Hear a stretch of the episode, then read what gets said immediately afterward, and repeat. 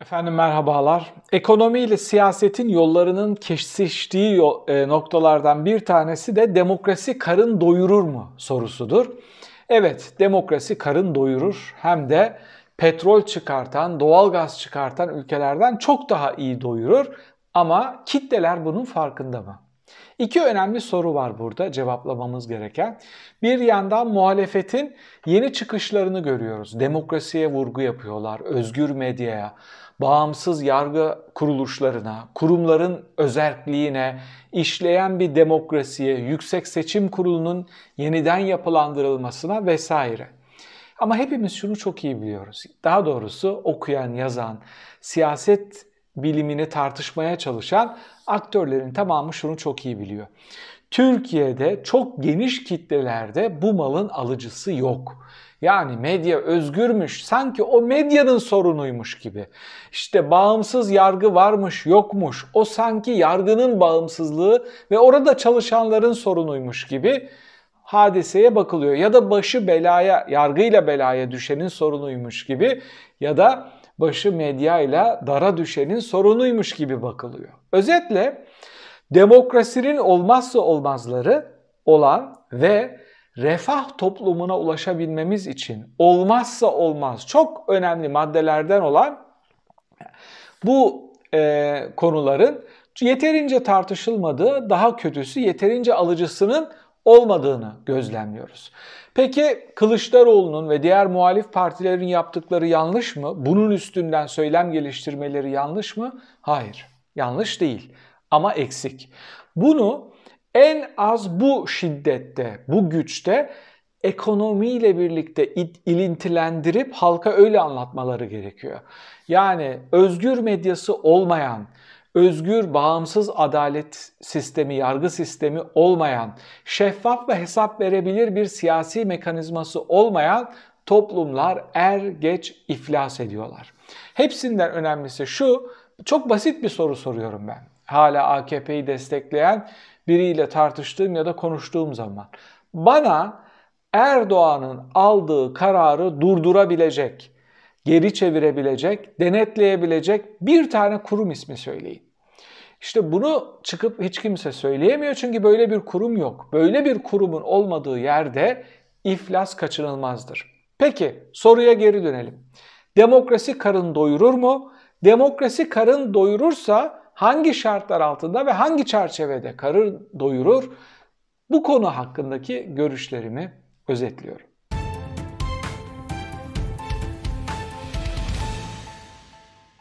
Burada ısrarla AKP'den kopan bir kitleye nokta atışı e, işaret edip onları yorumlamaya, onların niçin orada durduğunu izah etmeye çalışıyoruz. Neden?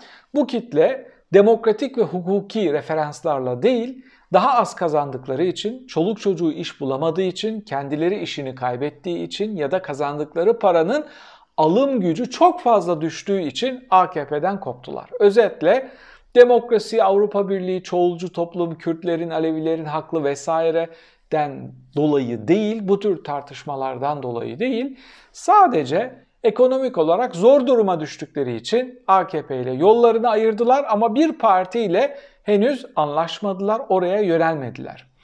Bu kitle niçin peki geçmişte Erdoğan'ın demokratikleşme, özgürleşme ve birçok çıkışına, Avrupa Birliği çıkışına destek veriyordu?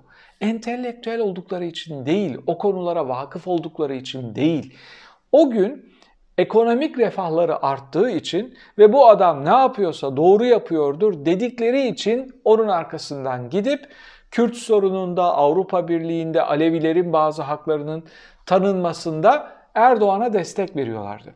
İşte ben Erdoğan'a bunun için iki kere kızıyorum. Birincisi ülkeyi batırdığı, otoriterleştiği ve bir çıkmaza girdiği için. İkincisi bu kitlenin güvenini kazanabilecek muhafazakar bir aktöre demokrasi adına ihtiyacımız vardı. Onlar düşünmese bile, çok fazla okumasa bile güven duydukları bir liderle Türkiye'nin evrensel değerlerle buluşmasına destek verebilirlerdi.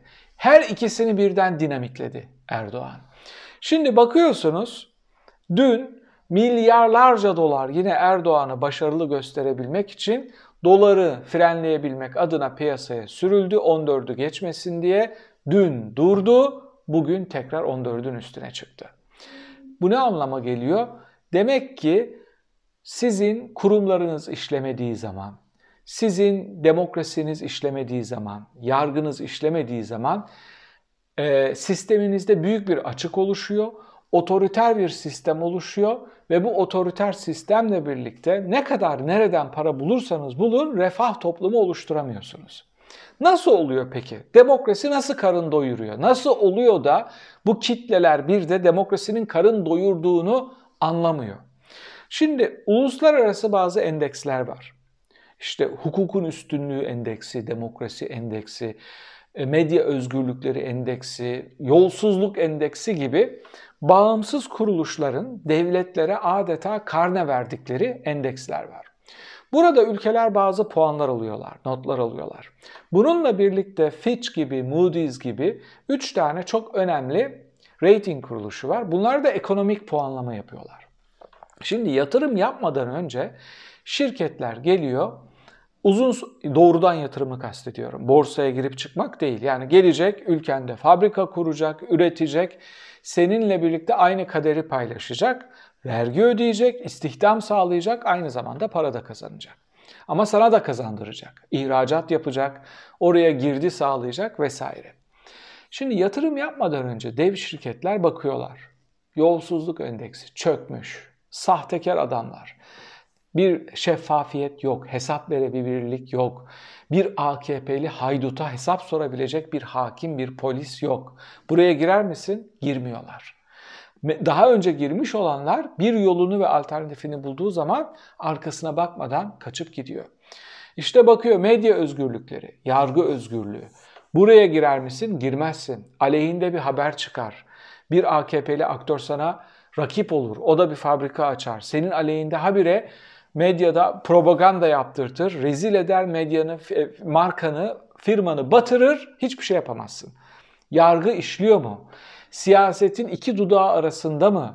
Perinçey'in dediği gibi siyasilerin köpeği mi olmuş yargıçlar, hakimler? Eğer köpeği olduysa gerçekten onun dediği gibi o ülkeye kimse girmez. O ülkede çünkü yaptığınız yatırımdan dolayı başınız belaya girdiği zaman bilirsiniz ki ancak seneler sonra ahimin keyfi gelir de bir karar alırsa belki işte taz şeyinizin zararınızın kısmen bir kısmını tazmin edebilirsiniz. İşte tüm bu endekslerde Erdoğan çakıldığı için tüm bu endekslerde Türk İslam sentezini destekleyen ve okumadan, yazmadan yarı tanrı gibi liderlerine taparcasına arkalarından gidenlerin kurduğu sistem çöktü ve kimse bu ülkeye gelip yatırım yapmıyor. Burada tatilini yapmıyor. Niye? Sokakta mutsuz olan aç insanların geçtiği bir yerde eğlenip, coşup, karnınızı doyurup mutlu olabilir misiniz? Olamazsınız. Geçen hafta üniversitede önemli bir uzmanla konuştum. Türkiye uzmanı. Dedi ki ya anlayamıyorum dedi. O kadar büyük bir tren kaçıyor ki Türkiye adına. Tüm uluslararası sistem Çin'e sırtını dönmüş durumda. Sırf pandemiden dolayı değil. NATO'nun aldığı son kararlara bakın. Brüksel toplantısında ilk madde Çin'e karşı çok daha tedbirli, ihtiyatlı olunacak ve adım adım bir izolasyona gidiyorlar Çin'e karşı. Diyor ki Avrupa'nın dibinde üretim yaptırabileceğimiz, tatil yapabileceğimiz inanılmaz bir ülke, inanılmaz bir kapı bizim için. Ama gel gör ki büyük bir iflas yaşıyor. Hiçbir yatırımcı hiçbir yatırımcı Türkiye'den içeriye girmek bile istemiyor. Neden girmek istemiyor? Şundan dolayı. İşim adalete düşerse başıma bir şey gelir mi? Otokrasiye destek vermiş olur muyum buraya yatırım yaparak? Ya da işte burada yapılan zulümlerin finansörü olmuş olur muyum? Ya da işte başım belaya girerse, medya özgürlükleriyle bir şey olursa ne olur? Bakın o hal konuşuluyor ekonomik gerekçelerle Türkiye'de o hal kararı alınabilir mi diye tartışılıyor. İzzet Özgenç'in dün paylaştığım yorumda onun yorumunu size iletmiştim. Aslında o bile gerek yok. Türkiye'de de facto bir o hal var. Deklare edilmemiş sadece. Yani tek adamın dediğinin dışına çıkabilecek bir polis teşkilatı, bir yargı mensubu vesaire var mı Türkiye'de? Yok. Zaten olağanüstü halde yaşıyorsunuz. Zaten olağanüstü hal şartları altında yaşıyorsunuz.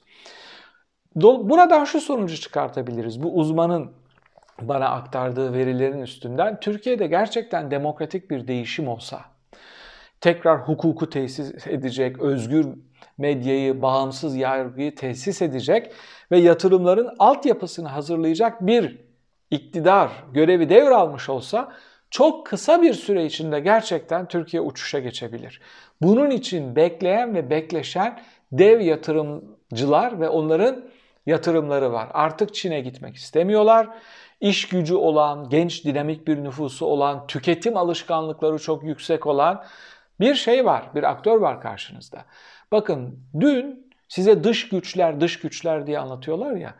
Dün Alman İhracatçılar Birliği Başkanı çıktı dedi ki Türkiye'de Euro'nun bu kadar TL karşısında değerlenmesinden tedirginiz. Dış güç dediğiniz adamlar diyor ki tedirginiz Euro'nun bu kadar değerlenmesinden. Neden? Çünkü artık oraya Mercedes satamayacağız. O kadar pahalı olacak ki. Çünkü artık oraya Bosch, Siemens satamayacağız. Türkler gidecek işte Hint arabalarına binecekler, Çin malı kullanacaklar. Neden? Paramız o kadar değerlendi, euro o kadar değerlendi ki artık bu maaşlarla Türkler bizim ürünlerimizi satın alma şansları, ihtimalleri yok. Bu dış güçler yalanı ki dün bakan Nebati reisini yalanladı, böyle bir şey yok dedi. Bu dış güçler yalanı Türkiye'deki milliyetçi, şovenist dizilerle birlikte böyle aklı başından alınmış, morfinlenmiş gibi milliyetçiliğe bağlanmış insanları tatmin edebilmek için. Onlar da inanmıyor bakın. İnanmıyorlar. Kesinlikle inanmıyorlar ama o yoldan dönmemek için onlara bir tutanamak lazım. Onların tutunup hala reislerinin eteğinin dibinde tutuşup orada kalacakları bir tutamaç lazım. Onu ellerine veriyorlar sadece. Böyle bir şey yok. Bu dış güçler dediğimiz adamlar bile bu dengesizlikten tedirgin ve tüm bunlar olup biterken AKP iktidarı ne yapıyor? Tüm bunlar olup biterken TRT Lukashenko'nun ayağına gitmiş, onunla mülakat yapmış ve dış güçlerin Belarus'ta seçim yoluyla darbe yapmaya kalktığını ve biz bunu durdurduk. Tıpkı Erdoğan gibi bu ülkemize dış güçlerin girmesine izin vermedik diyor. Düşünebiliyor musunuz? Bakın Lukashenko'yu yeryüzünde tebrik eden bir demokrasi yok. Lukashenko'yu NATO üyesi olup Avrupa Birliği tam üyelik müzakerelerini sürdüren ülkeler arasında böyle bir statüsü olup tebrik eden bir lider var. Erdoğan. Onun rol modeli Lukashenko, onu tek tebrik eden, demokratik olduğu iddia edilen ülkeler arasında bir kişi var Erdoğan ve Erdoğan'ın TRT'si onun ayağına gidiyor ve halkının seçimini gasp eden, onları katleden, işkenceler yapan, Belarus'taki işkence merkezlerinden yükselen sesler sokaklardan duyuluyordu. Bu adamın ayağına gidip onlara mikrofon uzatan adamlar size dış güçler masalıyla hikaye anlatmaya çalışıyorlar. Aç kalacaksınız ama bunu Allah'tan geldi olarak bileceksiniz. Soru bile sormayacaksınız ve oturduğunuz yerde oturacaksınız diyor. Evet, demokrasi karın doyurur mu? Demokrasi, demokrasiye inanan milletlerin karnını doyurur. Demokrasi benim karnımı doyurduğu için demokrasiyi destekliyorum diyen milletlerin karnını doyurmaz. Siz ne düşünüyorsunuz? Türkiye demokratikleşirse, özgürleşirse, iktidarı değiştirebilirse kısa sürede tekrar normalleşebileceğine dair ümitleriniz var mı? Ama hepsinden önemlisi şu, demokrasiye inanmayan, demokrasinin karın doyurabileceğine inanmayan kitlelerin demokrasiye inanmaya başlayabileceğini düşünüyor musunuz? Onların eyvah biz ne yaptık bir daha buraya dönmeyelim, hukukun üstünlüğünden, demokrasiden, özgür medyadan taviz vermeyelim, hesap verebilir iktidarlardan vazgeçmeyelim diyebileceğini, ders çıkarttıklarını düşünüyor musunuz? Yorum köşesinde bunları tartışabiliriz. Bir sonraki videoda tekrar birlikte olmak üzere efendim. Hoşçakalın.